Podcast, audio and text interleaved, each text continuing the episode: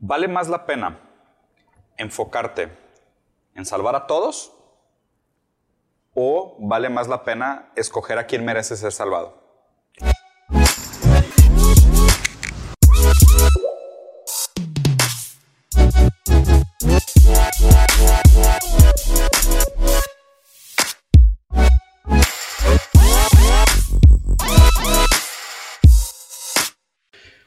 A todos, buenos días. Empezamos con la tercera temporada de Bruce Bros, que la neta esto de hacer temporada suena como algo de Game of Thrones que no nos compete, pero bueno, vamos a hacerlo igual. Hoy tenemos un invitado especial, Federico Latorre. Compa, ¿cómo estás? Gustazo. Chespi, Mateos, welcome back. Tercera temporada, güey, junio, güey. Yo pensé que íbamos a hacer de que dos episodios, güey. Ya vamos Sí, güey. 20 Ya y vamos por la tercera. Pero bueno, hoy la verdad es que tenemos eh, más de un par de temas que nos gustaría platicar. De hecho, en lo que estuvimos viendo de cuál sería el tema, el tema interesante para la plática, yo al principio quería platicar un poquito sobre los falsos valores de la modernidad, que creo que es algo que invariablemente vamos a acabar tocando. El tema de redes sociales siempre sale, porque de alguna manera es como el medio donde acabamos contando todas estas historias. Eh, Chespi está muy metido en el tema de emprendimiento y la verdad es que es un tema que a mí también me gusta mucho y, y por coincidencia también me preguntan bastante, pero justo ahorita antes de picarle record estábamos hablando sobre un tema más importante todavía, el tarot. El tarot, la lectura de cartas, el coaching y todas estas pseudociencias místicas. Y les voy a contar una anécdota personal. A mí me encanta que me pregunten de que, oye, ¿qué signo eres? Y siempre contesto, meteoro. De que, chinga, meteoro no existe. Ninguno existe, güey. Güey, ninguno. Todos son inventados. Yo, ¿por qué no puedo inventar mi propio signo? Pero bueno, yo creo que, que ahorita vamos a acabar en estos temas. Ya saben que esto es medio un rant. Vamos a ir por todos lados. Yo voy a tratar de, de hacer que todo esto haga sentido en algún momento. Pero pues bienvenidos de regreso. Me encanta tenerlos aquí. Chespi, platícanos un poquito. What have you been doing with your life? O sea, ¿de dónde vienes? ¿Qué estudiaste? ¿Qué andas haciendo? ¿Qué proyectos traes? Tienes dos minutos. Elevator pitch. Bueno, pues soy bastante joven, tengo 22 años, Bastante entonces joven. no soy experto en nada, soy, sigo siendo estudiante. Esa es una frase Este, sumamente, sumamente inteligente. güey. Hay que aceptarlo, soy, sabia de soy muy joven, tengo, soy hoy, todavía ni siquiera soy ingeniero industrial, me graduó hasta diciembre, Órale. entonces el camino todavía industrial. no ha empezado. Este, desde los 15, 16 años, pues he emprendido, me empecé haciendo eventos. Me logré traer a Galaxia cuando tenía 18 años y luego a los Claxons a los 19.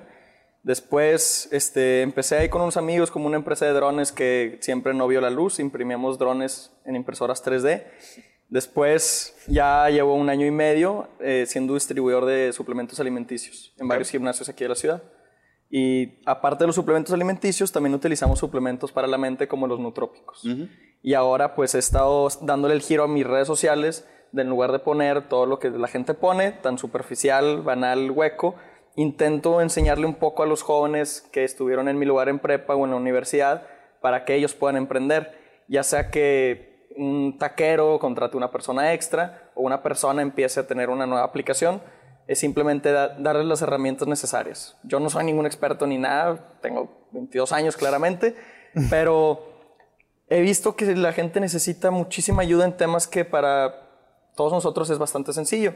Por ejemplo, una vez hice una pregunta de si querían que diera un poco consejos de cómo hacer un CV para que te contraten y la gente ni siquiera sabía que era un CV, ni siquiera sabía que era un currículum Curriculum vitae. no tenía ni idea de, de- de qué era y para qué servía.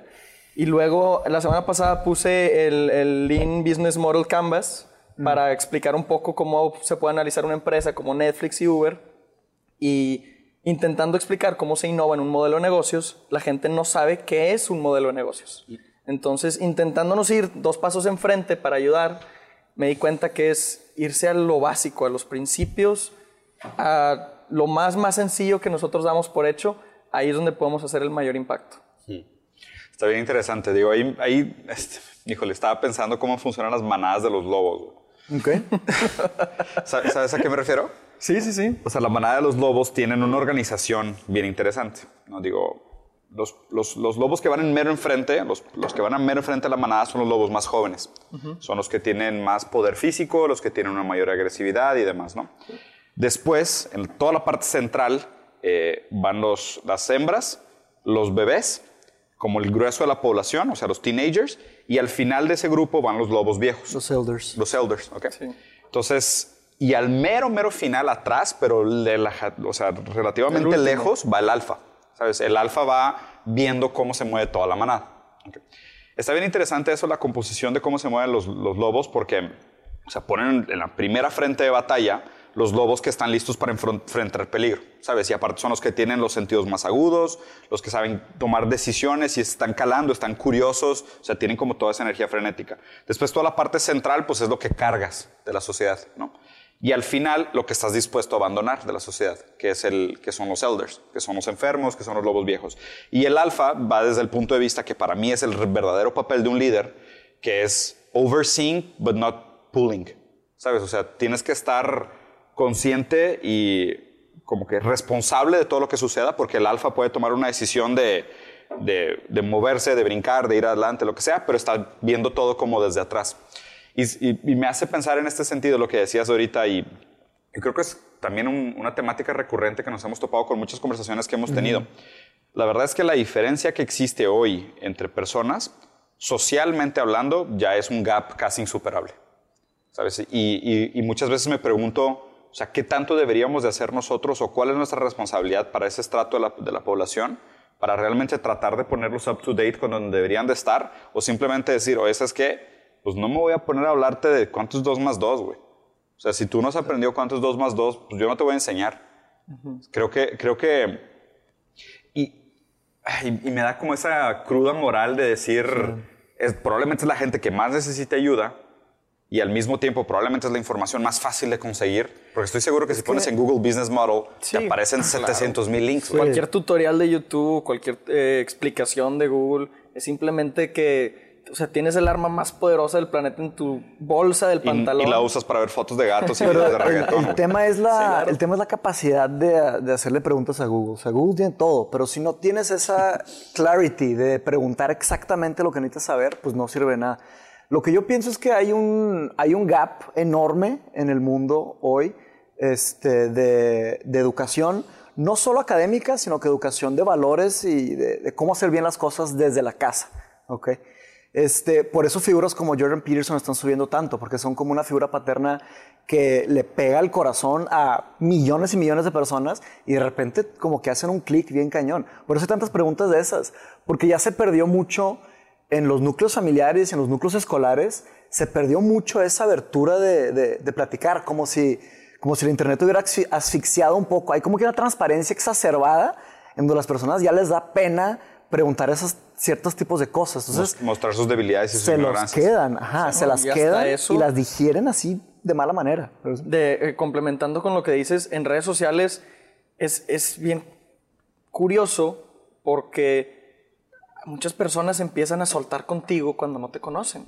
Sí. Y estoy seguro que les ha pasado también. Sí. Y digo yo que no tengo nada de followers, veo a los que tienen 200 mil, 300 mil, mm. que hablan de amarse y quererse, a ellos les han de llegar en mil. Sí, Una vez hablé de, de, la salud mental, de cómo es necesario ir al psicólogo, no porque tengas problemas, sino para estar más saludable mentalmente. Y muchísimas personas me empezaron a contar sus problemas de que se han querido suicidar, de abusos. O sea, yo no estoy preparado, yo no te conozco. Con todo respeto, te escucho, pero yo no te puedo aconsejar. Yo, no te puedo dar un consejo. Y se me hace muy curioso llegar a la, raíz de por qué estás confiando en alguien que no conoces en vez de confiar en un amigo, en un familiar. ¿Por qué vas con el, con el blogger? Con pues, el, miedo a ser juzgado y una falsa, falsa posición de poder. No, pues es eso. si queremos pivotar ahí, pero, es, horrible, pero, pero sí es verdad. Es, una tormenta perfecta de malas, de malas decisiones. O sea, primero es el miedo a ser juzgado, ¿no? O sea, siempre es más fácil hablar de estas cosas con un desconocido que con un conocido. Claro. Porque pues cuando hablas con alguien que no te conoce, eso, oye, pues qué importa. O sea, puedo, puedo mostrar toda mi locura o puedo hablar de lo que sea y, no me puede juzgar porque realmente no me conoce, lo bloqueo, lo dejo de seguir y es un nombre, está, está, la función inicial que es de ventilar, o sea, ventilar por el hecho de ventilar. Claro. Pero hay mil formas de hacer esto, o sea, yo siempre hablo sobre los creative outlets, que tipo el, hacer arte, el escribir, el pintar, el dibujar, el, hacer música, lo que sea, son formas de respirar sin tener que estar este, hablando o, o diciendo lo que sientes, cosas más pesadas. El mecanismo más antiguo de de la ventilación son los confesionarios, ¿no? De la religión católica o de muchas religiones. Hay formas de ibas y ventilabas sus emociones, pero con una figura espiritual eh, de, superior. de cierta manera, ¿no? Que tienen capacidad para ayudarte y dirigirte. Pero hoy en día, ¿a dónde ventilamos? O sea, cuando tenemos una duda, la primera cosa que hacemos es ponerle en Google de que, o sea, de que, ¿qué hago? O sea, Google es como que nuestra nueva deidad.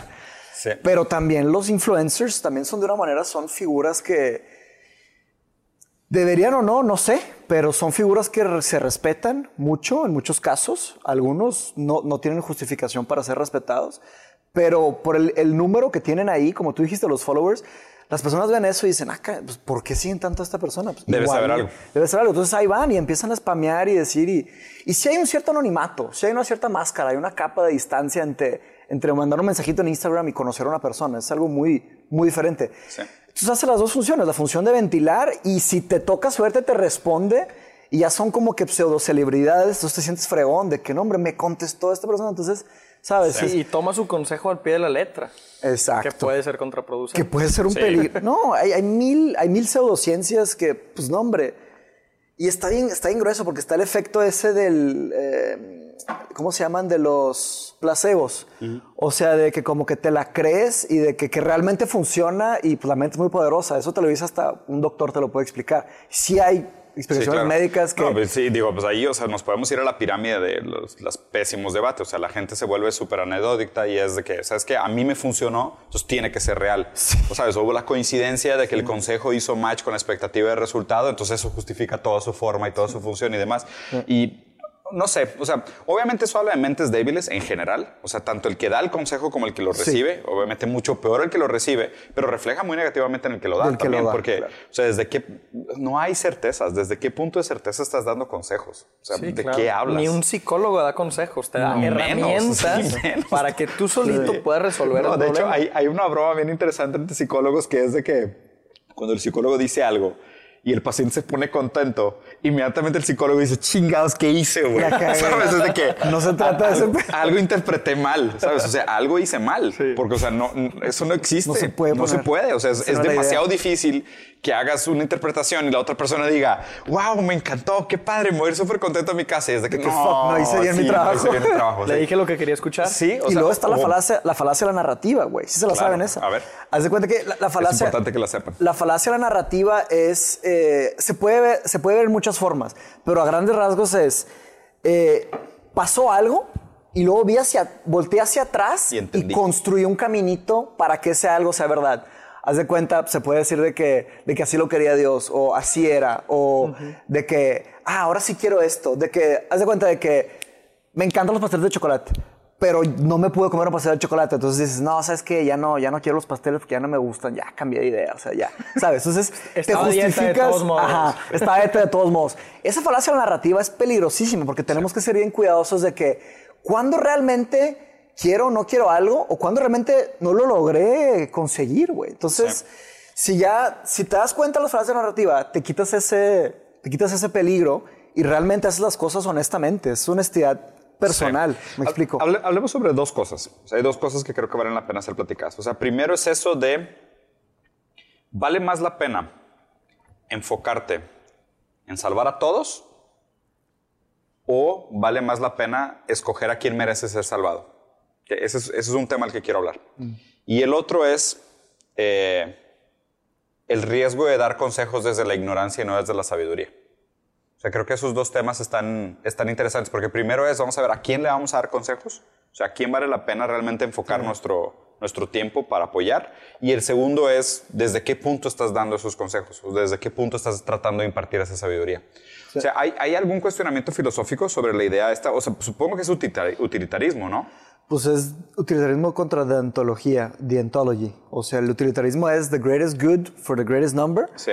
Y deontology es tipo que nadie sufra. O sea, que... Es el deber ser. Deber ser, exactamente. O sea, no, no vamos a tener un scapegoat que esa persona va a sufrir, sino que parejo. O sea, el, el utilitarismo puede ser peligroso porque haz de cuenta que es de que, que matas a 10 o matas a 100. Pues matas a 10. Entonces, en el, de, el deontology es no matas a nadie. O sea, encuentras una manera de que, que nadie sufra. O sea, no has, no has pensado lo suficiente si no has encontrado una solución donde no tengas que matar a nadie. Exactamente. Yo creo que todos los consejos son tipo una forma de nostalgia. Ok. Entonces, A ver. para poder dar un tipo de consejo, tienes que haber, por eso los, pues, los elders, desde que, existe el fuego, están las, están las, las fogatas y alrededor contamos historias. Y por eso los más eh, los Sabios. elders sabios son los que cuentan porque tienen más experiencia de vida, pues más, han batallado más y pueden dar mejores consejos porque pues, son sus nostalgias, son sus penas. En dónde sufrieron, en dónde van a, van a dar esto. Por eso es muy complicado. Digo, está ese lado, no el lado de la experiencia, que es lo de más sabe el diablo por viejo que por diablo. Pero también está el lado del conocimiento. O sea, O sea, es fenomenología contra... fenomenología. Fenomenología es el conocimiento que se aprende a través de las experiencias, ¿no? Y el otro es el que se, se ¿En la puede- fenomenología? ¿En la filosofía Sí, o en qué? En la, fi- en la filosofía. Pues la fenomenología en la, en la filosofía es el estudio de, las, De los pues, fenómenos. de los fenómenos. Sí. Ajá, pero en muy, es muy, muy abstracto, muy abierto. Pero es esta idea de que adquirimos más conocimiento a través de las experiencias que vivimos. Y el otro, eh, o sea, y la antítesis de eso es decir que... Por no lo que aprendes. Por lo que, Sí, exacto, por el uso de la razón. Puede ser Pero está así. interesante porque, o sea, todo este pensamiento más tribal, más antiguo, y que creo que son muchos de los valores equivocados que todavía cargamos, es que el valor de las experiencias todavía es triunfa sobre, el, sobre, la, sobre la razón. Mm. ¿sabes? Y, y- y ahí es donde creo que hay un punto interesante a platicar, porque ahí podríamos tener el argumento de decir, ¿sabes qué? El- el- la opinión de un joven, invariablemente que no tenga la experiencia, tal vez pueda valer más en algunos contextos Sí. que la experiencia de una- de- que los consejos de una persona que simplemente tiene conocimiento acumulado por experiencial. Pues sería solamente si el joven es capaz de aprender de las experiencias de otras personas No, pero, de las pero- pero ahí O de estás, pero ahí estás intuyendo que solo adquieres conocimiento a través de la experiencia. Pues la experiencia podría ser un libro de matemáticas que alguien ya aprendió, experimentó, se equivocó, concluyó y absorbiste ese conocimiento. Tal vez, pero el, el punto, el punto de la razón, o sea, el punto del uso de razón contra el- lo, lo fenomenológico, es decir, yo soy capaz, a través de abstracción y pensamiento crítico, de llegar al, al valor principal de un pensamiento, de una duda, de un contexto, de un problema, invariablemente haber leído una potencial solución o no. O sea, eso, es- eso sería razón pura. Yo creo que, siguiendo esa nota, o sea, yo creo que la única forma de enseñar es teniendo conocimiento. Es un tema epistemológico, es una teoría de conocimiento, pero ¿qué es conocimiento? ¿Cómo adquieres conocimiento? Hay teorías que dicen que, o sea, con el simple hecho de leer algo y aprenderte de Hay una gente- manera, hay gente. puedes absorber el conocimiento. Pero hay teorías, pues por ejemplo, en, en- del Vipassana, el budismo, el, el Vipassana es, una, es el método de meditación budista original, antiguo, Vipassana con doble S. Y haz de cuenta que para irte a, para aprender Vipassana, tú no puedes aprender en libros. O sea, tú No tienes leer, que sí. practicarlo. Y el, el- la- el primer paso de Vipassana es irte a 10 días a meditar, ¿no? Y ellos te enseñan como que la, la gran lección de Vipassana es que todo cambia, todo cambia. Pero cómo, pero todo cambia a, un- a una escala macro y a una escala micro. O sea, desde individual hasta social, hasta todo, todo, todo el universo. Entonces, estaría de acuerdo. Sí, exactamente. Todo Hegel cambia. estaría Sí. muy de acuerdo. Entonces, este, después de meditar, yo, yo hice este, yo hice este de Vipassana, son 10 días. Primero, son 10 días en silencio, o sea, estás en un, estás como en un retiro en donde estás en las cinco no- nobles verdades. O sea, no hablas, entonces no mientes, este, no lastimas este, insectos, entonces no matas, este, comes solamente eh, Plantas. plantas, o sea, es totalmente, totalmente vegano. No puedes tener ningún tipo de, de, de drogas, o sea, ni, ni cigarro, Café. ni alcohol, ni café, ni nada, ni té. Y no puedes tener relaciones sexuales, o sea, nada. O sea, son, estás en las cinco como nobles virtudes de, de Sí, esto. del budismo, ¿no? Entonces, al estar en esto, los primeros tres días haces solamente meditación anapana, anapana meditation, que es el día entero, los primeros tres días, respirando solamente y concentras toda tu energía en, lo, en, en- en sentir cómo entra y sale el aire de aquí.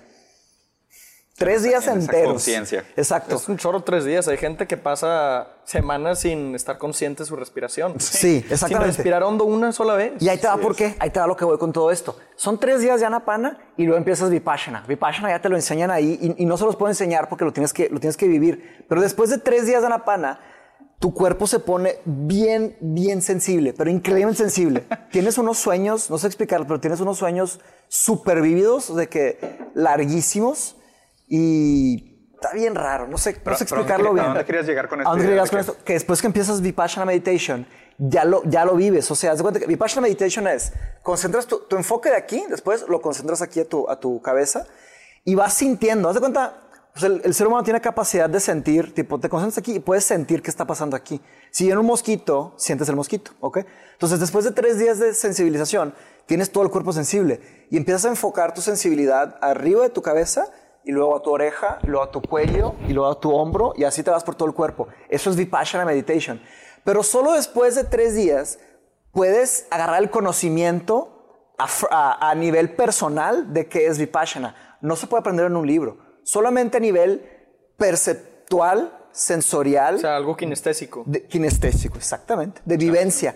Y así es como enseñan Vipassana Meditation. Entonces, digo, disculpe que me, me- o sea, di, di toda esta vuelta, pero estaba haciendo el argumento de que hay teorías Hay conocimientos de hay teorías de conocimiento. Que solo se aprenden de manera fenomenológica. Son teorías epistemológicas, ¿de dónde viene el conocimiento? Sí. O sea, cómo sabemos y cómo no sabemos. Entonces, hay consejos que solamente viviéndolos, a- o sea, pues el, el perder un ser querido, por ejemplo, o sea, eh, eso es una cosa que no puedes aprender en un libro. Sí, cómo Claro. comunicas, Se te cómo tiene que- comunicas ese se te tiene que incendiar el alma, tienes que llorar sangre cuando ves esa... Y ahí es cuando lo aprendes, ahí tienes el conocimiento. Y ahí es cuando viene la nostalgia, y cuando viene el consejo. Sí, pero, pero de nuevo, el, el punto. O sea, ¿qué tanto valor tiene ese consejo si la otra persona no lo está viviendo? Yo creo que entre esas dos personas de a quién deberías darle el consejo, yo creo que es, es erróneo darle un consejo a una persona porque aunque tú hayas vivido lo mismo, aunque hayas tenido esa misma pérdida, tú no conoces la relación que tuvo la otra persona Sí, claro. con ella. El y no, no sabes el contexto, eh, cómo fue su relación, tal vez fue mala y la tuya fue buena. Y el dar consejos es simplemente hablar de tu propia experiencia y no del de la otra persona. Yo creo que además de dar consejo, tal vez lo haces de una muy buena intención, pero muchas de las veces las personas quieren ser escuchadas. Sí. Y nosotros vivimos en una sociedad en la que es muchísimo más común que tú estés escuchando para responder y no para entender. Y yo creo que cuando tú logras entender, ah, ya sea en el, eh, hablando de emprendimiento, a tu consumidor, él va a ser el que va a estar hablando al momento de la venta. O cuando quieres ligarte una chava, ella va a ser la que va a estar hablando todo el tiempo, porque tú estás en realidad entendiendo, escuchando, queriendo saber cómo piensa esa persona y haciendo preguntas para conocer a esa persona Claro. y que esa persona solita pueda resolver sus problemas con su experiencia. Claro. Tú simplemente ir guiando con una u otra pregunta, intentando pues saber cómo piensa la persona. Sí. Y así en, en lugar de dar consejos, pues puedes ayudarle a que con herramientas esa persona pueda resolver sus problemas. Sí. O sea, yo, yo todavía sobre este, tema, sobre este tema de, mm, yo sé, a cuál de los dos grupos de la población valdría más la pena darle el, el- el apoyo. No sé, o sea, estoy tratando de hacer paz La con, pregunta con mi era, propia los, decisión. los más... eh, Los más, los- algunos los- vamos a contra suponer- los como, lo- muchos. Como lo platicamos con Andrés la vez pasada, vamos a suponer así. O sea, si tuvieras una escala generalizada del conocimiento disponible en la humanidad, ¿ok? Y haz de cuenta que vamos a suponer que nosotros estamos hablando desde el punto 5, de 5 de 10, ¿no? Del conocimiento disponible para la, la condición humana. Y mucha de la gente que te hace preguntas está todavía en el 2 o en el 3 del, del conocimiento disponible para la condición humana. Y ahí lo que tienes que pensar es, ¿qué hago? ¿Ayudo a la gente que está más cerca de donde yo estoy a que llegue a donde estoy y me supere? ¿O me regreso y ayudo a la gente que está rezagada, que se quedó atrás, que a lo mejor por X o Y razón, pues se quedó en el 1, en el 2 y no, y no tiene esta capacidad de hacer el catch-up? Y estamos hablando de 4 y 5 y no entienden nada de lo que estamos hablando porque les falta todo ese gap. el gap, Entonces, la gap, pregunta es, ¿qué hacemos? ¿Nos enfocamos en la gente que está más cerca de nuestro tipo de conocimiento para dar el siguiente paso juntos? ¿O te regresas y tratas de salvar a la gente que se quedó atrás? Pues yo preguntaría cuál es el objetivo. ¿Para El objetivo es avanzar la condición humana. ¿De todos los seres humanos? Yo creo que sí.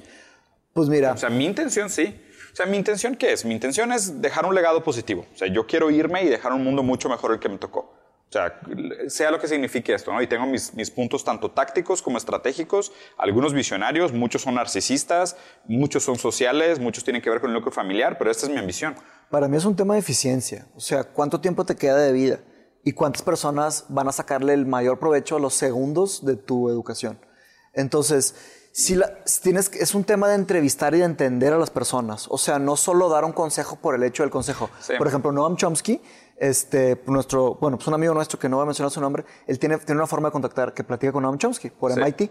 Entonces, este, le escribió de que Noam Chomsky, de que te queremos entrevistar. Noam Chomsky es un filósofo Sí. de los más, o sea, De los vivos, yo creo que de los más él, importantes. él y Zizek ahorita son, Son los, los dos- los dos y mayores Peter, y filósofos Peter vivos. Singer, Peter Singer Sí, Peter australiano. Singer también. Ellos tres son los filósofos vivos más, más, más pesados.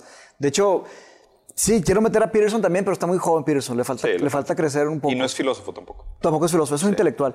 Pero bueno, digo, Chomsky es político también. O sea, no es pues filo- Pero sí bueno, estudió- desde, desde la definición de Nietzsche, yo creo que sí serían filósofos. Eh, Chomsky es lin- linguist. Sí, Él estudió sé. lenguajes. Eh, Por eso me encanta Chomsky. Sí. Pero sinceramente creo que Peterson es el que está más lejos. Pero bueno, decías. Total, sí. O sea, Chomsky le contestó, Sí, sí, sí. le contestó el mail. Es Philosophy of Language, este Sí. Chomsky.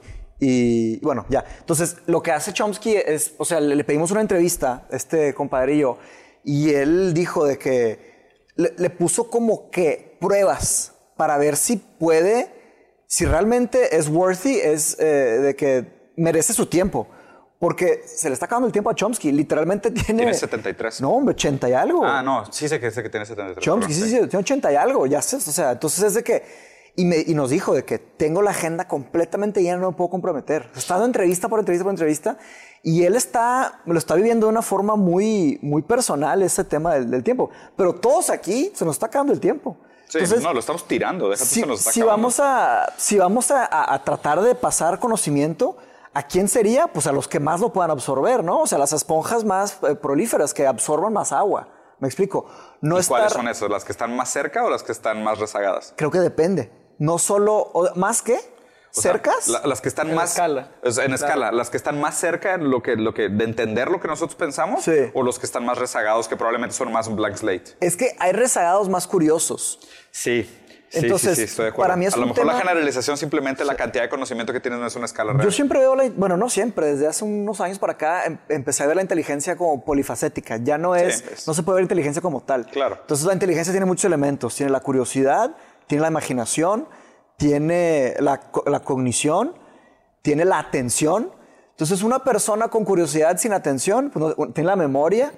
¿Qué tanta retención tiene? Mediana. Y la única forma de hacer eso es, pues, es hacer pequeñas apuestas de que este a ver qué onda, a ver cómo reacciona. Y la prueba del tiempo es, es infinita, ¿no? O sea, la prueba del tiempo es la que nos va a decir, sí, esos están agarrando, lo están aprendiendo, lo están agarrando.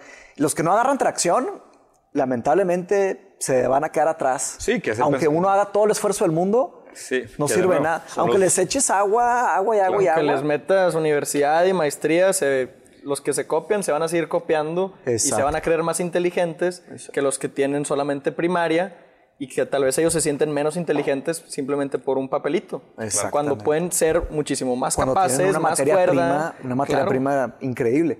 Y ahí es donde fallan los papás. O sea, esa fomentar esa, mm, eh, esa materia prima, el, el- el- espíritu humano es increíble, pero muchas personas lo tienen apagado y no saben lo fuertes que son. Entonces ahí, ese, despertar esa chispa le toca a los papás. O sea, y, y- y mientras más se tarden, más difícil es prender esa chispa. ¿Me explico? Pero Entonces- muchas veces, aunque el papá quiera prenderle esa chispa, si ese espíritu humano, como mencionas, Si la leña no está la seca. tiene, pues como papás es el mayor esfuerzo para impulsarlo, pero ya es de ese, de ese nuevo espíritu, esa alma, a que encuentre su, su verdadera inteligencia, su verdadera conciencia. Y la imaginación, pues decimos que no tiene límites, pero hasta eso, pues yo creo que sí, o sea, yo creo que Sí tiene, cada quien define sus propios límites de su propia imaginación y llega hasta un punto de la conciencia en el que ya no es capaz de imaginar algo más. Sí, yo creo que sí hay limitantes cognitivas, así como, o sea, todos tenemos, o sea, el, el- es el habla del talento, ¿no? Que- ¿Quién es una persona talentosa, quién no es talentoso? Como potencial. Todos nacemos con ciertos potenciales, unos más que otros, Topados. y todos tenemos limitaciones, así como la altura, así como la velocidad, o sea, aptitudes físicas, también hay aptitudes intelectuales, pero creo que está muy underrated esas personas que dicen, "No, hombre, yo no puedo, no, no, no, yo no puedo, yo aquí me quedo, o sea, no, nunca voy a poder hacer algo así, ¿por qué yo? ¿Cómo yo?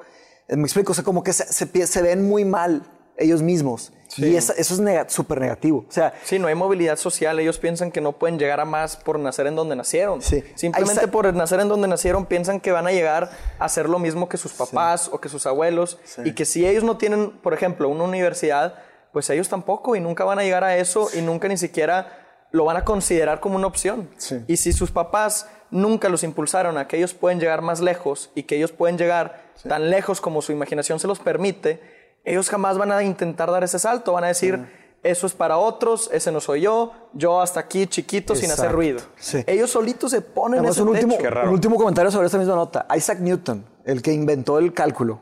Calculus Mathematics y, y las, las Entre tres... muchas cosas. Y las tres leyes clásicas de física. Isaac Newton dijo, o sea, cuando le preguntaron de que, ¿cómo lo hiciste? O sea, Sí, güey.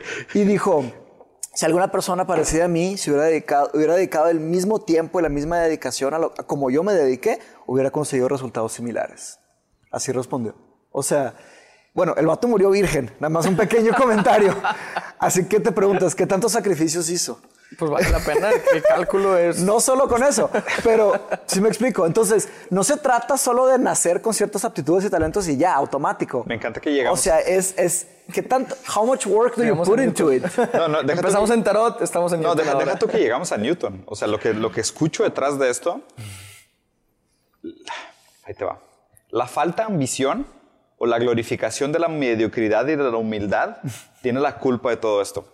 Y es exactamente el punto inicial del que quería platicar. Estamos llegando, llegando al ideal Sí, aséptico de o sea, la idea, la idea escéptica de Nietzsche, exactamente, que es esta idea de operamos bajo una falsa premisa de cuáles deberían de ser las virtudes humanas y esas falsas virtudes nos tienen condenados a la mediocridad. Sí. Está muy pesado. Estamos Es entrando a, a- a un territorio delicado. Creo que muchos de nuestros, las personas que nos les gusta escuchar nuestro podcast no son católicos ferventes, o sea... No, no, obviamente que digo, Pero no nos sí, vamos a sí, meter a eso. si sí, no pierdas tu tiempo, dame un follow, lárgate, o sea, la neta. Sí, es- pero pues es en un tema o sea, de- Sí, o sea, sí, ahí te va. El punto es, mucho, mucho de lo que nosotros cargamos, te soy sincero, yo muchas veces platico con gente y siento que, que, que es casi injusta la conversación. ¿Sabes? Porque sé que estoy platicando con una persona. Haz de cuenta, estamos jugando una competencia de sentadillas y él trae una mochila de piedras. es en serio. Y, Y al es- platicar eso siente. eso, te lo juro. Eso, eso No, sí, siento. te- te entiendo. Eso, eso siento. Platico con la gran mayoría de la gente con la que platico. Haz de cuenta, veo, veo todos los. Cómo batallan, Sí, ¿no? es, es como si estuvieras en una pelea y este y este güey trae de que de pesas, box sí, guantes pesados y trae pesas en las piernas. Y como quiera le tira y no le da. Exacto. Y, y dices, te estás esforzando, pero ni siquiera, ni siquiera es un tema de yo puedo más que tú. O sea, es un tema de tú te estás limitando. O sea, Claro. tú, tú traes. Tú solito, tú solito. y- sí, y son cosas que no saben que traen. O sea, y de que, ¿por qué puedes hacer tantas sentadillas y yo no? Quítate esa mochila de piedras. O sea, traes un costal de arena en la espalda que lo llevas a arrastrar toda tu vida y no sabes de dónde viene y quieres jugarme carreras. Yo solté mi costal hace mucho tiempo. O sea, y, deja tú. Y todavía traigo costales que no he visto. O sea, trato constantemente de ver cuáles son todos esos puntos ciegos que me limitan y trato de deshacerme de ellos. Pero el problema es de que la gran mayoría de las conversaciones que tengo con la gente, te das cuenta de que desde el punto de donde estás partiendo tu, tu premisa, nunca vas a llegar. O sea, nunca vas a llegar. Tienes que deshacerte de muchas cosas antes. Y creo que específicamente ese es el problema. Cuenta, yo escucho la conversación que ustedes están teniendo y trato de hilar y decir, o sea, pues, ¿qué pasa con esta gente? O sea, ¿cuál es el contexto en el que viven? O sea, ¿por qué te sentiste en la necesidad de cumplir el deseo de tu padre y de tu madre y escoger la carrera que ellos pensaron que era la correcta para ti? ¿Sabes? ¿O en qué momento dijiste, tengo que emprender porque necesito comprarme un carro para no morirme virgen? ¿Sabes? O sea, no es en serio. Y, Sí, lo que pasa es que y la pregunta no es esa, la pregunta está por detrás de eso. ¿Sabes? O sea, muchas de las preguntas fundamentales, sí, la, la pregunta es ¿para qué? ¿Sabes? Y ahí es donde, donde creo que es el punto central de la, conversa- la conversación que, que- que hubiera querido tener, es esta idea de todas las falsas virtudes que condicionan la ideología moderna y hacen que la gente haga todo lo que haga e invierta todo su libido, su tiempo y su energía en cosas que no saben para qué lo están haciendo. Sí, como el comprar ropa de marca, autos carísimos, se endeudan, cuando en realidad es para impresionar a gente que ni les cae bien. Es el consumismo, güey, sí, güey. Sí. Es la nueva religión, el consumismo. Me da Ay, mucha tristeza. eso, que eso es lo que me preocupa. Entonces, o sea, mi punto es, vamos a suponer, re- re- voy a tratar realmente de contestar las dos preguntas que hice. La pregunta, la primera era, entonces, ¿vale la pena, y, y- viendo la manada de lobo, ¿no? y me voy a poner yo como alfa parado a mero atrás, y pónganse ustedes también como alfa parados a mero atrás. Tenemos esta manada, ¿no? O sea, ¿qué hacemos? Nos enfocamos en, oye, pues tipo los jóvenes que merecen ser entrenados y tienen toda esta hambre y tienen el, el- el espíritu agudo, o los viejos y los enfermos y los débiles, que los ponemos a mero atrás porque si nos atacan por atrás otra manada de lobos, pues que se coman primero a los débiles y a los, y a los enfermos. Y nosotros poder seguir sacando adelante lo que es, el, lo que es el, el, pues el progreso de la condición humana. Entonces, ah, yo te soy sincero, y creo que también es un tema de eficiencia, que es decir, si yo tuviera que tratar de regresarme todo el tiempo y hablar solo de las cosas básicas todo el tiempo, nunca me estaría yo contestando las preguntas que a mí me gustaría estar contestando. Porque también algo que es sumamente importante, o sea, nosotros no impartimos conocimiento per se. O sea, hace poco me cuestioné como, o sea, ¿qué estoy haciendo en redes sociales? O sea, ¿para qué lo estoy haciendo? Obviamente tiene un ángulo narcisista muy grande. Y la pregunta siempre es, ¿para quién lo estoy haciendo? Lo estoy haciendo para mí. Eso no tengo ninguna duda que es un tema narcisista. Y el segundo punto es, no es que esté tratando de educar a nadie. Más bien lo que estoy tratando de hacer es documentar mi proceso de aprendizaje y ver si alguien, a través de la experiencia que yo estoy teniendo en mi proceso de aprendizaje, se puede colgar de algo o puede aprender algo de mi proceso de aprendizaje. O sea, yo no creo que esté llegando a ninguna conclusión nueva en nada. O sea, 99, 100% de las cosas que decimos alguien probablemente ya las pensó. a lo mejor las estamos, a lo mejor las estamos... Las pensó y las dijo y nos las dijo y las absorbimos de diferentes lugares. Sí, y probablemente lo único que estamos haciendo es como recontextualizando en la modernidad muchas de las deudas que son eternas y muchas de las deudas que mucha, muchas de las dudas que probablemente gente mucho más capaz que nosotros articuló en su momento desde la razón de un punto de vista mucho más educado y mucho más estructurado y nosotros más que nada estamos haciendo un refrito de todo esto, ¿no? Pero lo que sí sé que, que es nuevo es que yo lo estoy viviendo. O sea, yo de manera individual. ¿no? O sea, porque yo lo estoy viviendo ahorita. O sea, para mí es un fenómeno en el sentido de estarme cuestionando estas cosas y estarme, por ejemplo, cuestionando cuáles son mis mochilas de piedra, las que me tengo que deshacer si quiero seguir avanzando como persona, es un proceso individual íntimo. Y eso es lo que estoy documentando de alguna manera. ¿Sabes? Estoy tratando de entender cuáles son los puntos críticos de mi vida, de mi razón, de mi entender, de la realidad en sí y para mí, que estoy tratando de, de desmenuzar para acercarme más a qué, es lo que quiero, qué es lo que quiero lograr, qué es lo que quiero hacer y hasta dónde quiero llegar. Mm. Ese es un poquito de ese detalle. Pero el punto es, si yo tuviera que desglosar esta experiencia para la gente que está muy lejos de donde yo estoy, perdería demasiado tiempo. ¿Sabes? Tendría que ser tan minucioso y tan detallado. O sea, imagínate que, o sea, por ejemplo, la vez pasada nos criticaron porque de vez, en cuando usamos palabras en inglés. Es como que, ay, güey Perdón, pero pues la verdad es que... te expresas. Sí, es, tienes Google, tienes un diccionario. Lo haces por ti y no por alguien más. O sea, lo que tú dices de las redes sociales. Y digo, y a ver, o sea, hemos, hemos sido poliglotas y policulturales toda la vida. O sea, de hecho, muchas de las... De hecho, alguien me preguntó hace poquito de que, ¿en qué idioma sueñas? ¿Y en qué idioma hablas en tu día a día? ¿Y en qué idioma hablas y traduces? Todos. Y hemos tenido toda esa conversación. O sea, primero es, en mis sueños todo el mundo habla todos los idiomas que yo hablo. Es bien raro. O sea, puedo estar hablando de que con una tía en portugués, con un amigo en otro idioma, con otro amigo en otro idioma y estoy hablando miles de cosas al mismo tiempo. Y el segundo es, dependiendo del tema de conversación que estemos hablando, mis mi cerebro funciona en un idioma. Sí, o sea, si estamos hablando de cosas del día a día, probablemente estamos hablando en español. Hablamos de cosas de Brasil y hablamos en portugués. O depende del que, el que empiece a hablar. Empieza si sacas plática en portugués, continúa la plática en portugués. Y hay, muchos términos, hay muchos conceptos que están tan cargados de historias o de significantes que lo que haces es, pues, usar el término en su idioma original. Por ejemplo, ¿cómo te voy a explicar lo que es saudades? Que es una palabra en portugués, en español. O sea, no hay traducción directa, no sería una traducción fidedigna. Y hay muchos términos que, por ejemplo, es mucho más fácil decir, por ejemplo, leitmotiv en francés, o mm. decir, hay, hay cosas que Carpe decimos... Carpe diem. Sí, hay cosas que decimos en inglés que es que, güey, no, no lo voy a que es mejor, es mejor decirlo en como... Exacto, porque es más eficiente también para el proceso de pensamiento, que desde que yo dije más cosas con menos palabras y, y fui más útil con tu tiempo. El problema es que si yo tuviera que hablarle a la parte rezagada de la manada, tendría que ser minucioso, detallista, ¿sabes? Desglosado. Y, la verdad es que yo creo que no vale la pena mi tiempo. O sea, prefiero mucho más enfocarme a la gente que es, primero, tiene la curiosidad, tiene parte del talento, porque también eso del talento se me hace, o sea, si tienes la predisposición a llegar a entender estos, estos contextos o estos problemáticos o este, este pensamiento crítico complicado, creo que poca gente lo tiene. Segundo, si tienen el, deseo, ¿sabes? O sea, si tienen el libido de decir, a esto quiero dedicar mi tiempo, a esto le quiero dedicar mi energía. Y, realmente dejar de fuera a todos los demás. O sea, y, que sea algo realmente selectivo. ¿Y sabes por qué específicamente? Porque creo que la oferta abunda. O sea, ¿sabes? Donde yo creo que en lugar de que todos tratáramos de ser como ese líder de opinión, ni siquiera voy a decir influencer, puede ser un maestro, puede ser un emprendedor, puede ser una figura pública, puede ser lo que sea. En lugar de que todos tratáramos de ser ese líder de opinión generalista, ¿por qué no mejor tratamos de ser líderes de opinión especialistas? ¿Sabes? Y decir, pues a lo mejor prefiero tener un target más pequeño, prefiero hablarle a menos gente, pero es gente a la que le va a sacar mucho más provecho a lo que yo digo. Porque si trato de ser generalista, a lo mejor sí le voy a pegar a mucha más gente, pero, ¿para qué? ¿Qué calidad, qué cantidad? Es mejor que tu mensaje, pues, como tú dices lo de los influencers, es mejor si tienes un following muchísimo menor de gente que está totalmente enganchado en tu contenido porque le importa lo que dices, porque sabe que lo que dices tiene un valor detrás Claro. a que simplemente a las masas y que no les estés diciendo nada, nada literal, seas un comercial, un comercial con cara. Claro. Sí, tengo tres comentarios padres sobre esto. El primero es el eh, sobre el elitismo filosófico. Eso sobre calidad sobre cantidad.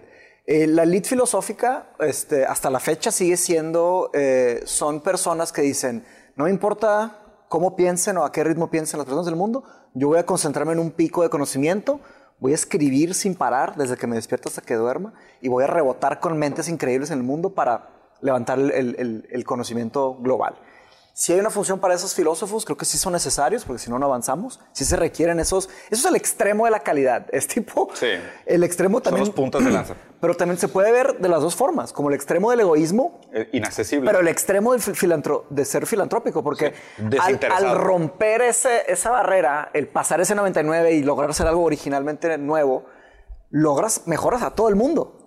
¿Me explico? Claro. Entonces, se puede ver las dos formas. Entonces, yo creo que sí se requiere un, un elit- eh, el- el- el- el- el- la élite filosófica, se necesita, pero se necesitan aquellos que hacen la figura de Prometeo, que van por el, al, monte, al monte Olimpo, consiguen el fuego y bajan y lo traen el conocimiento a todos. Sí, Entonces, son- porque podría ser maestro de filosofía en Harvard y claro que, como tú dices, estarías rodeado de personas que te estarían haciendo las preguntas correctas. Sí, Pero también necesitamos esa filosofía en secundaria. Sí. Exacto. Esa, o sea, despertar ese conocimiento e irte a lo más básico. Claro. Y ahí sí sería pues un tema de cada quien de qué prefieres. Dar unas clases de filosofía en una universidad o dar clases de filosofía en un lugar en el que probablemente secundaria pública. no te van a entender. Puede que uno o dos sí, en lugar de 60 universitarios, uno o dos de secundaria, muy curioso les va a despertar el conocimiento. Y ahí ya sería un tema, en mi opinión, de, pues es cada quien, depende qué tan, qué, qué buscas a partir de eso. Tal vez tendrías más satisfacción ayudándole a un niño, despertándole esa curiosidad que todavía no está, a trabajar con una curiosidad ya hecha, ya arraigada, con varias experiencias. E igual en el tema del emprendimiento, podrías irte contra los emprendedores de Silicon Valley de 35 años que ya tienen emporios multimillonarios, o podrías irte con el chavito que estaba revendiendo tazos y decirle, oye, pues ¿Cómo tus- debería ser su tus márgenes, tus volúmenes, Claro. que es, o sea, que es revender, tus distribuidores, cuando podría ser simplemente un, un tema de comprar y vender limonadas, o sea, algo, algo tan sencillo que no hay todavía un enfoque para esa, esa parte rezagada, en mi opinión, de la población aquí en México. Sí. Sí. Entonces, totalmente de acuerdo. Entonces, mi segundo comentario es este, que ya empecé a dar clases de filosofía. Entonces, eh, pensé, pensé mucho sobre dar clases en el TEC o dar clases en otra universidad o a ver cómo le hacía hacer cursos, hacer talleres. Y el, el método que, que decidí es un método parecido como enseñan filosofía en Oxford, en la Universidad de Oxford. Eh, en, bueno, las clases en la universidad se dan, eh, haz de cuenta que son salones de clase 20, 30 personas, ¿no? Así se dan normalmente en la universidad de cualquier carrera. en, en- en Inglaterra, la mayoría de las universidades tienen clases y tienen seminars. Entonces, las clases son mucha gente, el seminar es un grupo chiquito. Y en Oxford y Cambridge, haz de cuenta que tienes las clases, los seminarios y los tutorials. Los tutorials es one on one. Entonces, es escribir un ensayo a la semana a la semana, un ensayo de 3.000, 4.000 palabras y, y sentarte una vez a la semana a discutir ese ensayo con un filósofo profesional. ¿Y en dónde estás dando tú las clases? En mi oficina, tengo una oficina de, de filosofía. Y así... Entonces, este, y dije, pero bueno, pero ¿a quién se las voy a dar? ¿Quién le voy a dar esas clases? Aquí no hay cultura filosófica, muy pocas personas pagan mucho por filosofía. Entonces dije, no se trata de eso, no estoy haciendo por el dinero. Entonces, en, en uno de nuestros episodios, el pasado de Marian Talbot, puso un comentario en, en nuestra... YouTube. En YouTube y puse ahí de que, by the way, estoy empezando a dar clases de filosofía aplicada. Si alguien está, si alguien está interesado, Aquí. ¿cómo se dice by the way en Por español? cierto. Por cierto. No, by the way. pues no sé, se me vino más rápido. También es un tema de velocidad, ¿eh? O sea, la primera palabra que se te viene, pues vas. Entonces, por cierto, eh, si alguien está interesado en clases de filosofía, mándenme un mensaje. Y eso fue un filtro natural. Las personas que han visto nuestros, nuestros episodios y las personas que se meten a los comentarios, las personas que leen los comentarios y que Sí, ya está y prefiltrado. se- los que se dieron el labor Es un de escribirme un correo y de interesarse, Fueron, fueron El correo es para nuestros escuchas. mindshop.mindshop.café arroba Lo ponemos en la descripción. Sí, no, pero tampoco se trata de eso. O sea, digo, si alguien quiere, mándelo. puede haber interesados? Ahorita no, Claro. no tengo tanto tiempo para dar tantas clases. Ahorita tengo dos, dos personas interesadas que de hecho les agradezco mucho. Entonces, este, como, un, como un símbolo de agradecimiento a estas dos personas, les voy a dar cuatro, cuatro clases de filosofía gratis. Y si les gusta, pues vemos qué onda. ¿Y cómo es el formato? Haz de cuenta que nos juntamos, hice como una entrevista. Los entrevisté a los dos, noté su curiosidad, noté su imaginación, sus ganas de crecer. El, el prefiltro funcionó. Entonces les voy a hacer como un mapa. O sea, voy a dar clases tailor-made, o sea, eh, Sí, a la medida. individuales. Voy a dar clases individuales a la medida y cada, cada persona es un universo. Cada persona tiene in- infinitos intereses y la filosofía es como las matemáticas, tienen mil campos. Entonces, ¿por dónde empezamos? Claro que les voy a dar una introducción y luego nos vamos a especializar en los campos que les gustan. Entonces, pues nada más el comentario, que esa fue mi solución para tu pregunta de cómo... o- Sí, claro. O sea, fue tu manera de ser Exacto. eficiente. ¿A quién le dedicas tu tiempo? También porque cuánto Sí, tiempo es- tienes es- en el no, día. se o sea, cada sumamente- quien tiene responsabilidades. No, cada Aparte, ellos pueden luego enseñar. Claro. Tú los empoderas para que ellos sean los que No, enseñan y, y se a me sus hace, y, se, y se me hace sumamente inteligente lo que hiciste en el sentido de decir, o sea, tú usaste el formato de los medios para prefiltrar realmente quién merece tu tiempo. Y eso se me hace sumamente inteligente. A mí, a mí no se me había ocurrido. Gracias. Porque lo que pasa es, el, el sentido es siempre, y ayer, ayer me pasó una, güey, que te lo juro que siento que me pisaron un huevo, güey. O sea, perdón, puta madre, perdón por la, por la expresión, güey. Posteé, posteé una frase que es, sí, güey, chingados, no sabes. Posteé una frase, güey, que es, o sea, y no sé lo que me costó llegar a esa frase. O sea, y es Ah, algo, sí la vi. la de lo que deberíamos de, de aprender, lo que deberíamos de disfrutar realmente es el desear, no el objeto de nuestros deseos, ¿ok? Y es una frase que obviamente es una paradoja, porque es imposible, ¿ok? Pero ese no es el valor de, lo, de la frase. O sea, el valor de la frase es ¿por qué? Sí, luego diste una explicación Sí, ya más detallada. Y, y alguien, alguien me puso en un comentario de, oye, y si es imposible, ¿por qué la posteas? Y es de que, híjole, güey. Sí, mejor no la postees, güey. No, o sea, literal, literal me dijo de que... Mejor te quedas en tu cama acostado y no. No, no, no, pero- haces pero- pero nada. escucha tu Instagram, güey. Exactamente lo que responde la frase es lo que me preguntó. Sí. ¿Como para qué? Exactamente lo que responde Mejor la the frase es lo que me el- preguntó. el camino, no el- no el objetivo, ¿Por qué, es no más, final. ¿Por qué es más importante disfrutar del deseo que del objeto del deseo? Porque realmente el placer se obtiene en los procesos. O sea, Hegel hablaba de la dialéctica y de cómo realmente nosotros estamos tratando de ver la foto de una canción. Y todo el tiempo estamos tratando de describir la foto de una canción. La vida, la realidad, el universo es una canción y nosotros perceptualmente estamos atrapados a, dis- a dis- a discernir y a describir fotos de una canción.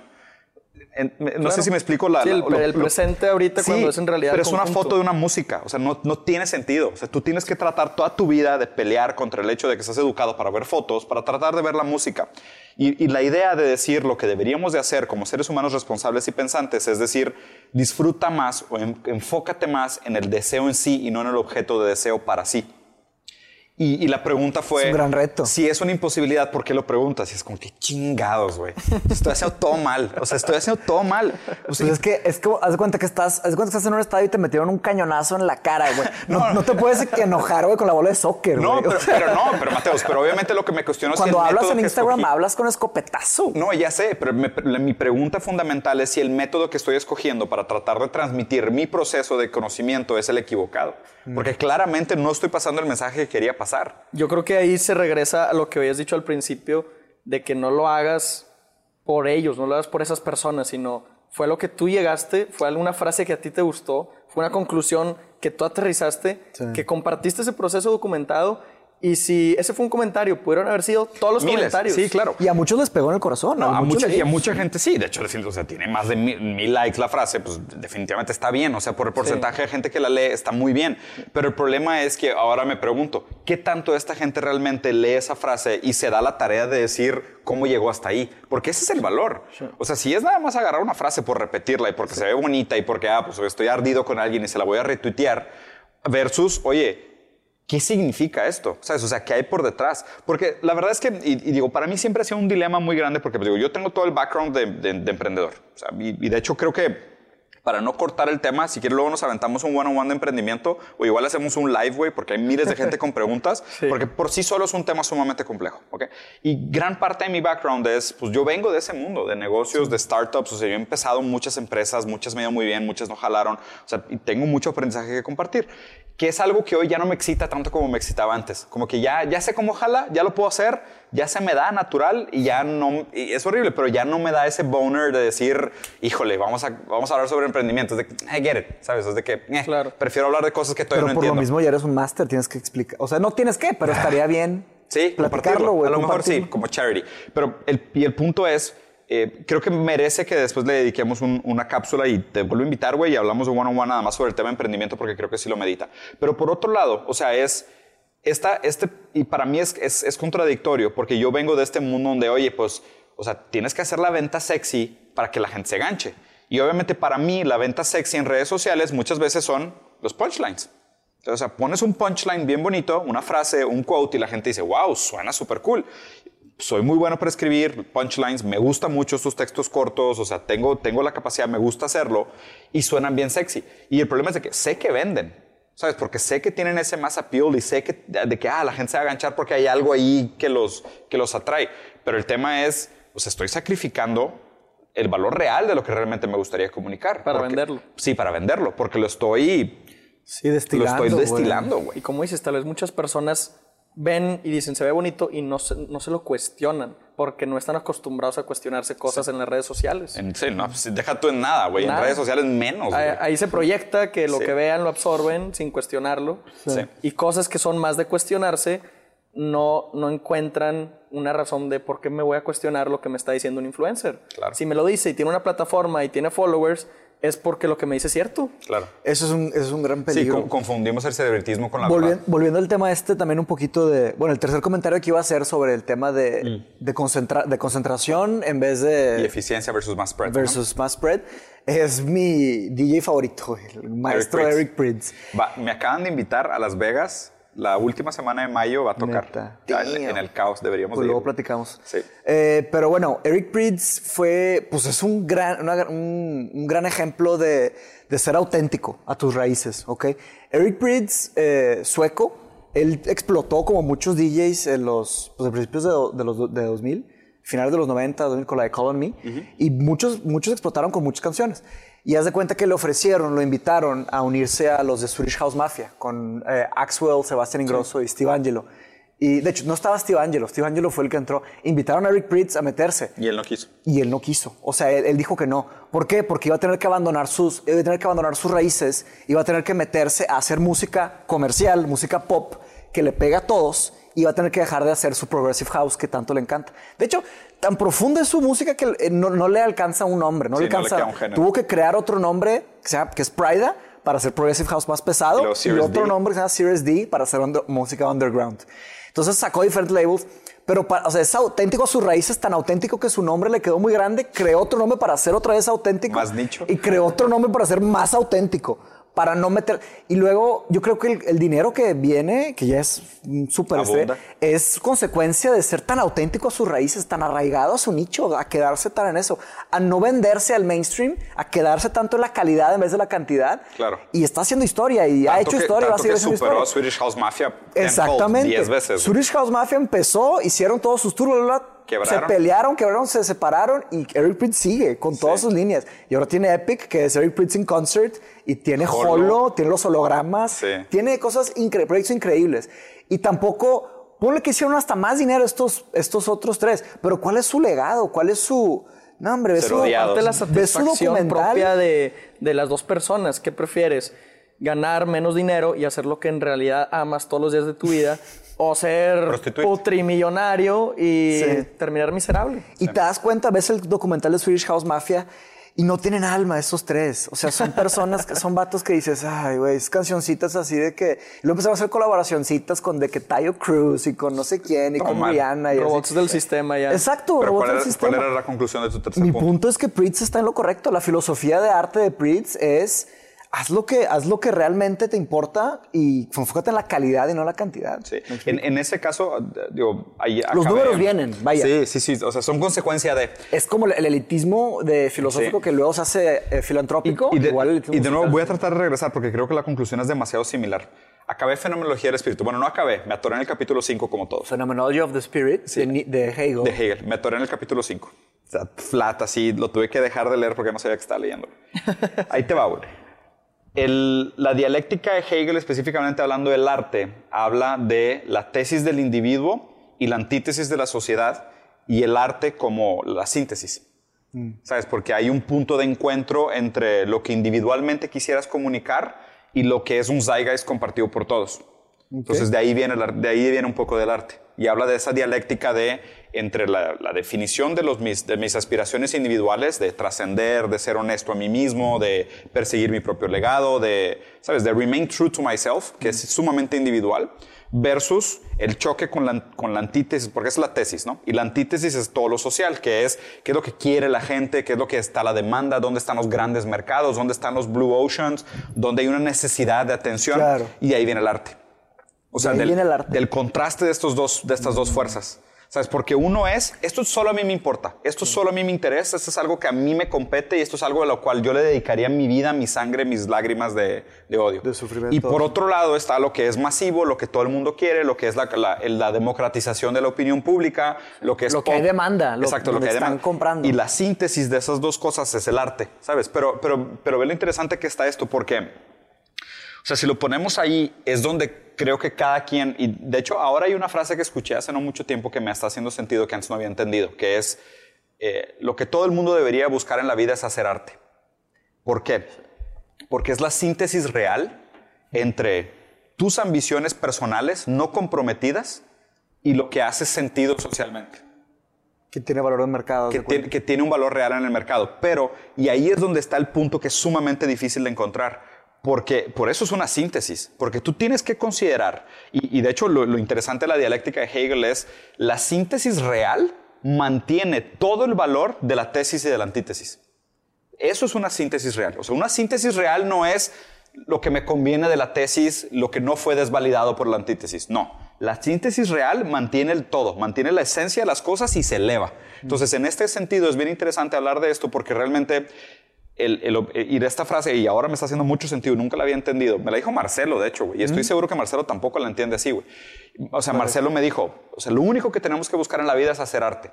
Y, y, ahora entiendo por qué. ¿Por qué? Porque es la síntesis de decir, ¿qué es lo que yo soy? ¿Qué es lo que yo puedo dejar? ¿Qué es lo que a mí me apasiona? ¿Qué es lo que yo hago bien? Y al mismo tiempo sin ningún comprometimiento, sin ningún compromiso, sin ninguna limitación, qué es lo que es relevante para la sociedad, qué es lo que necesita la sociedad, qué es lo que comunitariamente nos, nos viene bien, qué es lo que nos eleva a todos. Eso es arte. Y ahorita yo te preguntaría, cuando estabas platicando todo esto, yo pues veo quién eres, lo que haces, lo que representas, lo que la sociedad quiere, todo este nuevo movimiento de influencers, redes sociales el hacer este tipo de, podcast, el hacer este tipo, pues tu canal de Instagram, pues dirías que es, un, es tu manera de hacer arte, de encontrar quién eres con lo que la sociedad quiere, expresarlo. Digo, me acabo de cuestionar ahorita mismo esta frase, no lo había pensado para nada. y ahorita cuestionándolo, es este, es, o sea, esto que está aquí alrededor, que es tuyo, esto que estamos escuchando, que es tuyo, es, una, es tu manera de hacer arte. Es tu manera, manera de expresarte a través de lo que la sociedad tiene preestablecido. Versus lo que yo soy y, y manteniéndote auténtico. Yo, yo creo que sí. O sea, nunca, nunca me lo había, sinceramente nunca me lo había cuestionado así. Te soy sincero. O sea, ahorita que tú estás hablando de Eric Pritz, me empecé como a, a, pensar y yo, consecuentemente estoy leyendo Hegel, o sea, me atoré ahí, pero, o sea, he estado leyendo Fenomenología del Espíritu y creo que sí, ¿sabes? O sea, creo que sí, ¿sabes por qué? Dejé de tener prisa de hacer cosas que yo pensé que eran importantes en mi vida. Y eso es algo relativamente reciente en mí. Yo creo que de cuatro años para acá, y de hecho el haberme regresado a México fue muy trascendental para mí porque dejé de tener prisa, dejé de, dejé de sentir esta idea de que tengo que perseguir la chuleta. ¿Sabes? De decir de, tengo que ganar dinero, tengo que ser famoso, ¿Sabes? Tengo que, o sea, todas las cosas que estaba haciendo antes las hacía por una falsa noción de que era lo que debería de hacer, pero no sabía por qué lo tenía que hacer. Claro. Y ahora las cosas que estoy haciendo son cosas que realmente hago porque me gustan. O sea, son cosas que hago con... Sí, con porque te con- interesan. Sí, güey. O sea, siempre habíamos hablado de filosofía y la neta es que siempre he admirado mucho a Mateos porque es mucho más formal en el tema. Siempre es algo que disfrutábamos mucho, platicar con gente de cosas densas, pero era como que no lo podía hacer porque sentía que estaba en oposición a lo que pensaba que sí debería hacer, que era, oye, pues yo tenía agencia en San En París, en Singapur, trabajaba con gobierno, estaba trabajando en proyectos de ley, o sea... Saliendo en periódico en San Pablo, Saliendo en digamos. periódicos, sí, o sea, estaba haciendo otras cosas que, que era como que es lo que pensé que debería estar haciendo. Y ahora no, ahora creo que estoy mucho más consciente de lo que me gusta hacer y de lo que quiero hacer. Y, y siento que ahí es donde está el arte, en este punto de encuentro justo entre lo que creo que la sociedad necesita Mm. versus lo que a mí me encanta hacer. Pues esa, esa es una teoría contemporánea muy válida, muy padre de, de arte. Pero yo creo que lo- la tienes que decir como una... Es una teoría que te suscribes a la Sí, sí, sí. Porque ah, es muy, es, muy, es muy rígido decir eso es arte. No, o sea, Porque esto es- también está... Sí, eso es, la dialéctica de Hegel, o sea, te estoy explicando Exacto, un, es- un quote de un libro. No, está, está- Sí. me- se me hace, se me hace súper apropiada. Pero acuérdate también siempre que está la, está la visión romántica del arte, que la, Obvio. el único, eh, solo lo que es arte es aquello que no tiene ningún valor monetario. Sí, claro. Pero pues yo creo que ya es una idea rebasada esa. O Sí. sea, es una teoría vieja del arte, es muy romántica. Yo- yo también creo. Es romanticismo. idealista. Yo creo que yo- hoy en día el capitalismo predomina y el arte se tiene que vender. O sea, de algo vas a tener que ¿Te comer. imaginas si esa fuera la definición? De ¿Cuánto arte. arte existiría hoy? Pues, Casi nada. Casi nada. Prácticamente nada. pues es que, a ver, Nadie o sea, trabaja gratis hoy en día. Exactamente, ese es el punto. O sea, si tú te dijeras... mueres de hambre. sí. Sí, o sea, si tú dijeras el arte solo es aquello que no tiene valor monetario, que también me parece una definición muy válida, sumamente romántica, Pero pero, muy muy, válida. abstracta, Y sí, y es abstracta y es intangible, que, que se supone que es eso. Y si tú también va tienes en una contra de toda la historia del Pero arte. igual es posible. Todas las obras de arte. O sea, igual yo creo que si hubiera un podcast en el que no, no te dieran ni reconocimiento, ni dinero, ni fama, ni views, ni supieras el número, simplemente el dar este conocimiento a las otras personas. Desinteresadamente. Yo creo que lo seguirías haciendo. Yo sí. Sí, sí, bueno, eso- así es empezamos. arte. Pues así empezamos. Pues así estamos, Y creo- así estamos créeme que no. Sí, créeme que eso. no, es, es mentira porque ya me empezaron a contratar por conferencias Ah, a ya. través de Instagram. Entonces ahí fue la primera vez No, donde yo- empecé. yo Pero creo no lo no- hiciste con ese fin. O sea, No, lle- no llegó, lo hice con ese fue una sí. consecuencia Sí. y tal vez al principio estabas, como tú decías, en Sao Paulo y en París buscando eso. Sí. Y ahora que dijiste, ¿sabes qué? No me importa si gano o no gano dinero, esto es lo que quiero hacer, Sí. chingue su Sí. madre. Ahora está siendo una consecuencia Sí. de hacer lo que amas Sí, desinteresadamente. No, y de, y de Yo lo hecho, que tanto, es cierto porque, o sea, las conferencias, ah, o sea, que tuve dos grandes momentos de conferencista. Al principio, cuando me estaba yendo de increíble con el tema de design thinking aplicado, o sea, que fui probablemente de los pioneros a nivel mundial de mezclar design thinking con psicología y comida y así.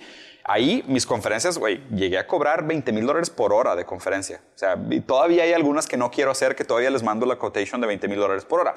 Hoy ya me están invitando a conferencias que es- no les puedo decir 20 mil dólares. O sea, ya me estoy regresando y estoy cobrando que 50 mil por, por- pesos por conferencia, que es como que, ¿qué estoy haciendo, güey? O sea, o sea, y ahí, y de nuevo caigo de que suma, estoy invirtiendo bien mi tiempo, o sea, debería de darlas. Pues si lo harías gratis, Sí, lo, lo hago gratis. Pues o sea, es la conferencia. Si una conferencia te gustaría darla gratis, pues ya sería, yo creo que ese dinero sería un, un Un bonus, Sí, un regalito por... Sí, que de, que de hecho es que ayer, ayer vi a Joe Rogan, y perdón, ahorita te regreso a la palabra porque sé que llevas rato que querías Sí, decir sí. algo. No, X, X. Hablaban sobre el ejercicio funcional, sobre la diferencia entre ir al gimnasio para verte guapo y el hacer ejercicio funcional. Y, y está bien interesante la ¿Funciona cuestión. para estar saludable? No, o sea, functional exercise. Sí, para estar saludable, Ah, exacto. ya. Sí, Y haz de un all cuenta donde around. decían, sí, o sea, un all around. Y decían, básicamente, las cuatro motivos por los cuales hacemos ejercicio es primero para salud, segundo, para poder salvarte a ti mismo en caso de que te veas en peligro físico, tercero, para poder salvar a alguien más en caso de que alguien esté en peligro físico, literal sacarle una alberca, brincar una barda o hacer algo así, y el cuarto es ganar en una pelea.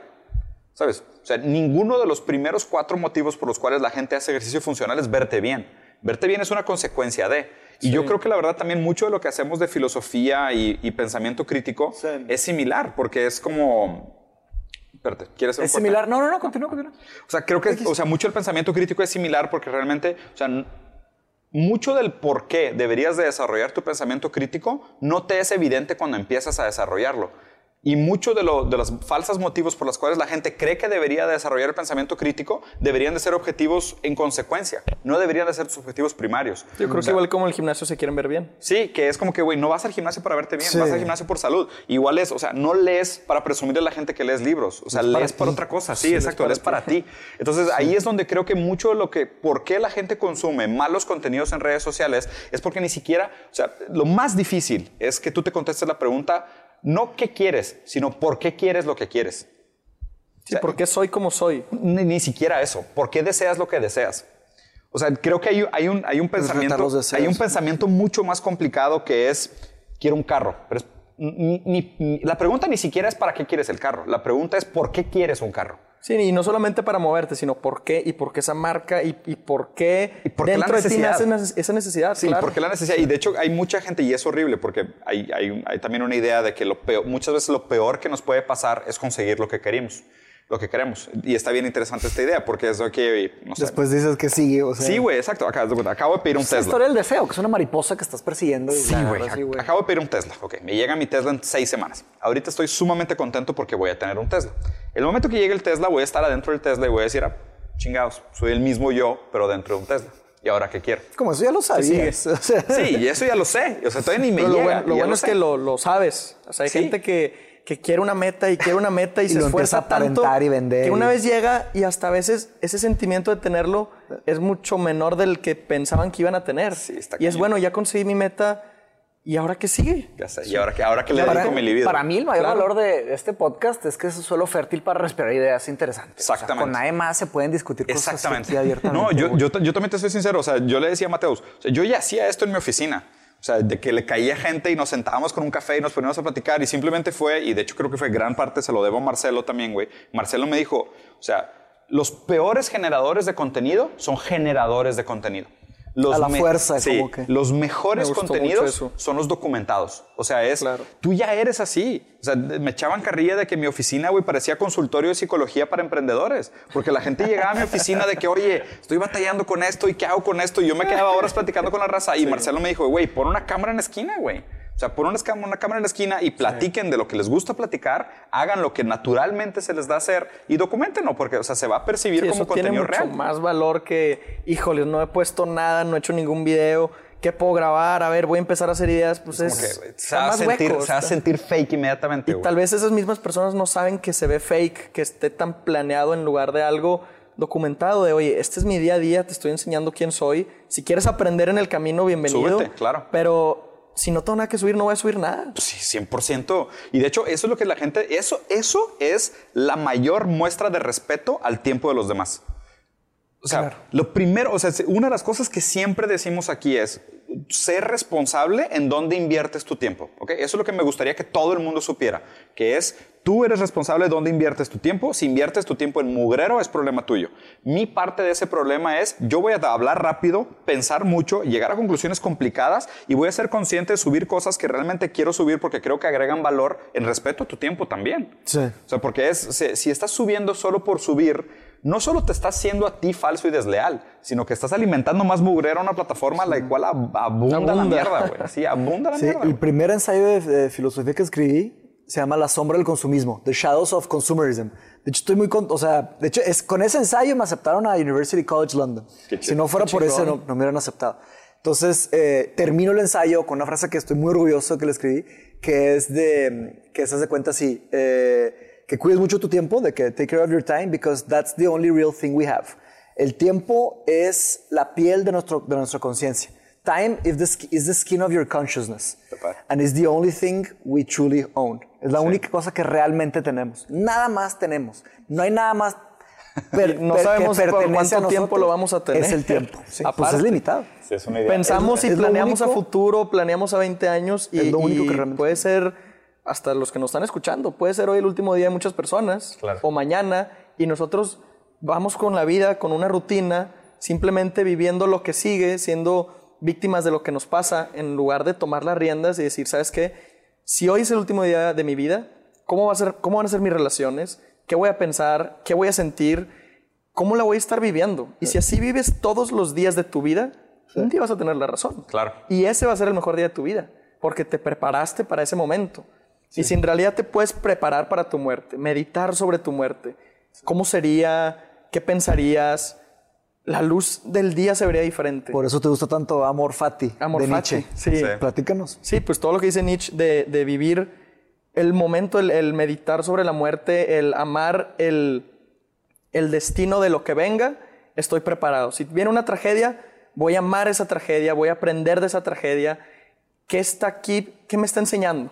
No voy a sufrir porque me pasó, sino si me pasó es por algo. Claro. Y tengo que aprender de eso. Y tengo que no solamente aprender, sino saber amarlo. Saber amarlo porque un- meditar sobre la muerte nos libera. Nos libera bastante porque así podemos simplemente respirar hondo al salir a la calle. Ahora, ver ahí los árboles, ver las montañas, ver el cielo, son placeres de la vida que si hoy fuera nuestro último día, ¿cómo, cómo veríamos el cielo? ¿Cómo veríamos las estrellas? Ahora, solo, solo una construcción sobre eso para que, eh, para que profundices un poco más en esa idea. Sí, todo lo que dijiste está excelente. Una cosa creo que la podrías este, a- a- hacer más completa, más precisa, que es, si nos pasó, nos pasó por algo. No siempre. Eso es lo, es lo más difícil de la vida. O sea, Ok. ¿se Salirte, salirte de la idea de fortuna. Exacto. por- De o los sea, estoicos. No Sí. siempre hay un motivo por lo que pasa. Exactamente. Por eso está la frase de que reality is stranger than fiction. Sí. La realidad es más extraña que la ficción. En la ficción, todo tiene una sí, coherencia. Si hay algo raro en un libro, lo leen y dicen, ya no quiero leer este libro. Pero en la vida real, hay cosas que pasan todos los días y no tenemos explicación. Sí, las cosas Que no me pasan, las cosas pasan. Las cosas Sí, pasan. exactamente. Entonces, Lo la idea de amor cosas pasan. Abraza Sí. un poco más eso de, eh, de- de- de abraza lo que te sucede. Sí. Enamórate de tu destino. Y está directamente ligada a una idea que te va a gustar mucho, que la tienes que investigar, de Nietzsche, que es The Eternal Recurrence. Que time is a flat circle. Haz de cuenta que el tiempo es un, es un círculo aplastado. La Eternal Recurrence, dice Nietzsche, eh, y se me pone la piel chinita, cabrón. O sea, dice Nietzsche, eh, no dices, no es un experimento mental, dice que así es. Dice, ¿cómo vivirías tu vida si supieras la realidad? Que el mundo es una eterna recurrencia. Se, donde- cuando te mueres, renaces y te toca vivir todo otra vez. Todo y todo otra vez. Cada, cada paso que diste, cada cosa que hiciste. Eso explica los cada vus. Cada cosa que hablas, todo lo que hiciste. ¿Cómo vivirías tu vida si supieras que eso es una verdad? ¿Con, qué, ¿Con cuánto valor, con cuánta de- determinación harías, con cuánta sangre hablarías si supieras que todo lo que estás viviendo Pero se va a repetir infinitamente? Pero es determinismo duro. es determinismo duro. Problemas. Pero está mezclado con free will también. Sí, Porque porque, porque- es- No, pero solo está mezclado con free will en el momento que tomas ese flat circle del tiempo como una verdad ontológica. Una vez que, o sea, tú construyes eso y después se va a repetir para siempre. Entonces es un, es un híbrido. De hecho, las, las visiones de Nietzsche chocan de, de determinismo y free will. Está bien de hecho, interesante, no lo- el, no tra- trabajo de Nietzsche choca mucho en, muchos, en muchas teorías de mente. Es muy complicado. Pero bueno, o sea, es vivir tu vida conscientemente y luego que se fuera a repetir todo lo que estás haciendo. Sí, ¿cómo cada lo día, cada respiro que das, cada palabra que das, Se va a repetir. se va a repetir por la in- infinidad. Y tú vas a vivir todo eso. ¿Cómo te levantarías cada mañana para vivir? ¿Con qué ganas vivirías? Sabiendo ¿Me explico? Sabiendo eso. Esa es la idea del... del- y está, está directamente relacionada con amor fati. O sea que la conclusión de Eternal Recurrence es, Es amor, fati. Es de que enamórate, enamórate de tu re- Sí, y, y creo que, o sea, y sí es importante el punto que levanta Mateus de esta idea de, de que si las cosas te pasaron es por algo. Eso, eso, es, eso es muy de la filosofía del... de- De- de- es la falacia de la narrativa. Sí, es la falacia No de la es por narrativa. algo. Sí, te, te creas una historia tú Sí, solo para te lo lograr justificas. entenderlo. justificar. Creo que-. Sí, de, creo que- ah, bueno, pero no pues hay todo- justificaciones. Todo Sí. pasa para algo. Es la diferencia O sea, de la puedes, ficción y la realidad. puedes, Sí, te puedes tra- puedes Sí. tratar de intelectualizar lo que te pasa.